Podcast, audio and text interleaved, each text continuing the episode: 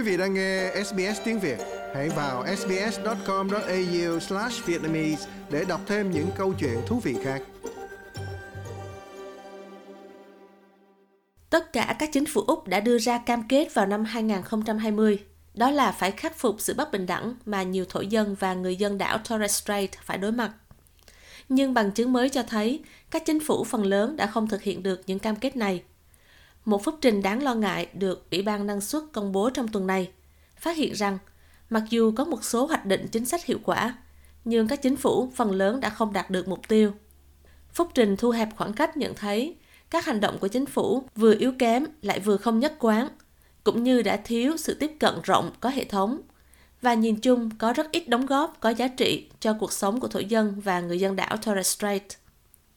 Người phụ nữ Zamunzi Nuga và cũng là thượng nghị sĩ đảng xanh Dorinda Cox nói, mặc dù phúc trình là một bài báo cáo đáng kinh ngạc, nhưng nó là một ví dụ hoàn hảo về việc phải nói lên sự thật. What we see in this report is the attitudes, the institutional violence những gì chúng ta thấy trong báo cáo này là thái độ phân biệt, là sự bạo lực và phân biệt chủng tộc mang tính thể chế vẫn đang tồn tại. Tôi trích dẫn ở đây báo cáo viết rằng nó thực sự làm trầm trọng thêm vấn đề không giải quyết được, vấn đề phân biệt đối xử và bất lợi trong cộng đồng bản địa. Những kiểu thái độ đó sẽ không thể giúp thu hẹp khoảng cách, không một bộ trưởng nào, không một người đứng đầu các bộ nào trong tòa nhà này và ở đất nước này nhận trách nhiệm thu hẹp khoảng cách đó là lý do tại sao chúng ta thấy những thái độ này vẫn tồn tại đối với chúng ta. Đây là một cơ hội tốt để thực hiện sự thật và hiệp ước. Đây là cơ hội để đất nước này tiến lên và chúng ta có cơ hội đó và chúng ta nên bắt đầu làm điều đó ngay bây giờ. Thỏa thuận thu hẹp khoảng cách đã nêu ra bốn cải cách ưu tiên được coi là bốn trụ cột trung tâm của việc thu hẹp khoảng cách. Ưu tiên cải cách đầu tiên là phải thiết lập quan hệ đối tác chính thức và chia sẻ quyền ra quyết định điều mà Phúc Trình nhận thấy hiếm khi đạt được trên thực tế. Phúc Trình nói rằng, trong khi các chính phủ kế nhiệm đã thể hiện sự sẵn sàng từ bỏ một số quyền kiểm soát đối với việc ra quyết định đối với cộng đồng thổ dân, thì giả định xưa nay vẫn là chính phủ biết rõ nhất.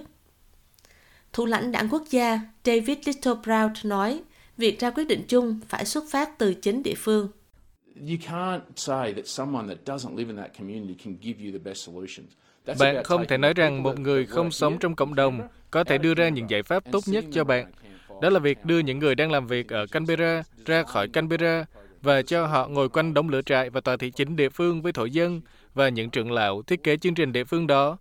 Giải pháp cho Kunamula không giống như những vấn đề mà chúng ta đã gặp phải ở Roma hay ở Camuwell, cũng như ở Carnarvon ở Tây Úc, và đó là vấn đề chúng tôi gặp phải.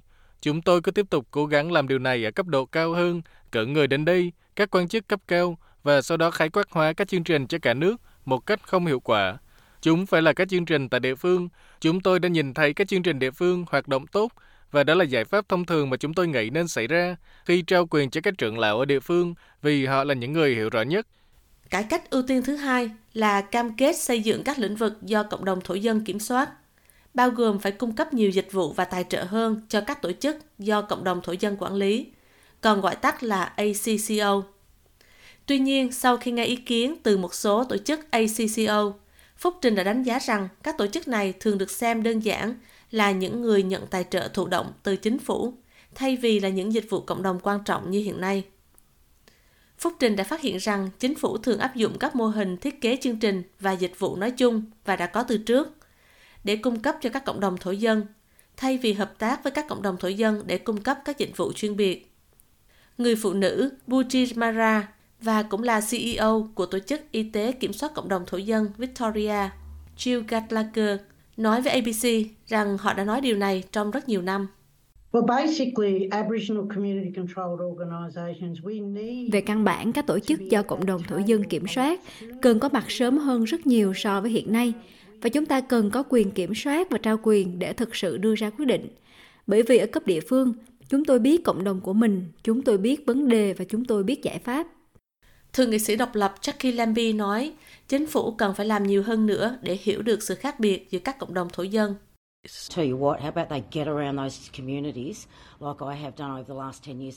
Tôi sẽ cho bạn biết điều này.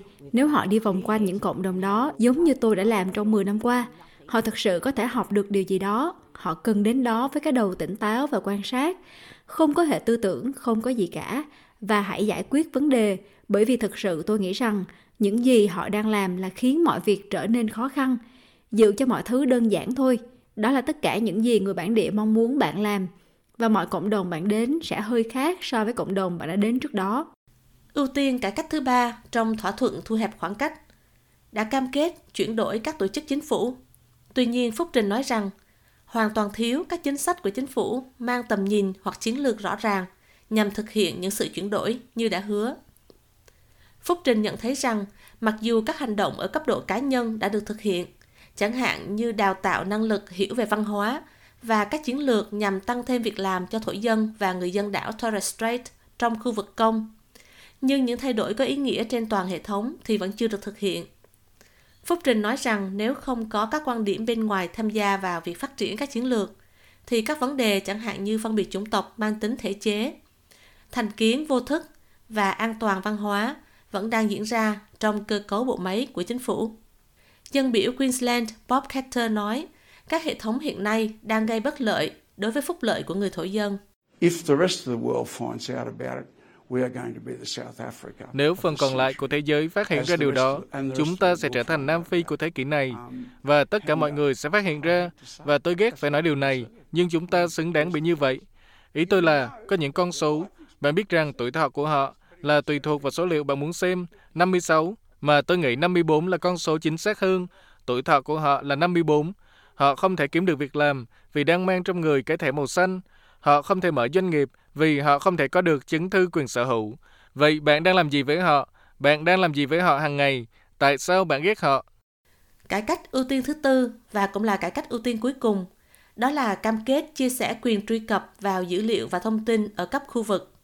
Cam kết này yêu cầu các chính phủ thực hiện những thay đổi quy mô lớn đối với hệ thống lưu trữ và thực hành dữ liệu, nhằm cho phép người thổ dân và người dân đảo Torres Strait tham gia vào việc ra quyết định có thể sử dụng bộ dữ liệu để cung cấp thông tin cho các chương trình và dịch vụ trong cộng đồng của họ.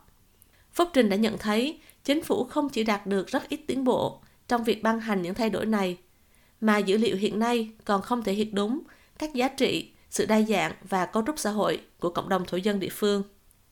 Phúc Trình nói rằng dữ liệu bị thiếu hụt và không có sẵn đã khiến nhiều người thổ dân và người dân đảo Torres Strait đổ lỗi cho sự bất bình đẳng mà họ phải đối mặt và dẫn đến các giải pháp chính sách thiếu sáng suốt và không hợp lý.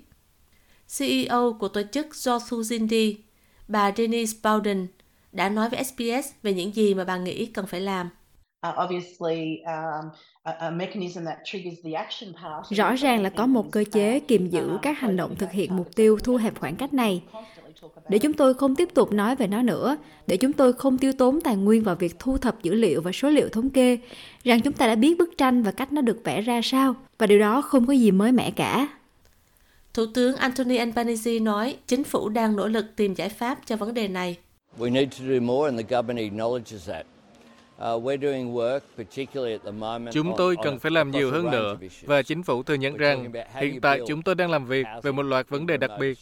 Chúng tôi đang làm việc về cách bạn xây dựng nhà ở ở những vùng xa xôi của nước Úc ra sao, làm cách nào để bạn tăng cường sử dụng hệ thống luật pháp, làm thế nào để bạn tạo ra việc làm thông qua các chương trình kiểm lâm bản địa, làm thế nào để bạn chuyển đổi GDP, chương trình Work for the Dole có thành công tạo ra việc làm thật sự và các kỹ năng thật sự có hiệu quả như thế nào, làm cách nào để cải thiện kết quả sức khỏe cho người Úc bản địa.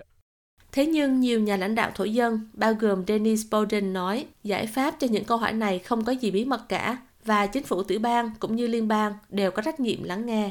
It seems to me uh, the pieces that uh, are missing Đối với tôi có vẻ như phần còn thiếu đó là cần phải lắng nghe cộng đồng bản địa. Và ý tôi chuyện này không có gì mới. Chúng tôi đã đệ trình về việc cải cách mô hình GST Chúng tôi đã cung cấp cho họ giải pháp. Hãy lắng nghe bởi vì chúng tôi thực sự có một số công việc tuyệt vời.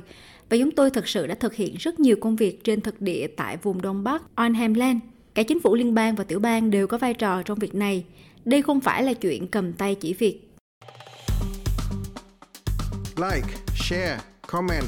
Hãy đồng hành cùng SBS tiếng Việt trên Facebook.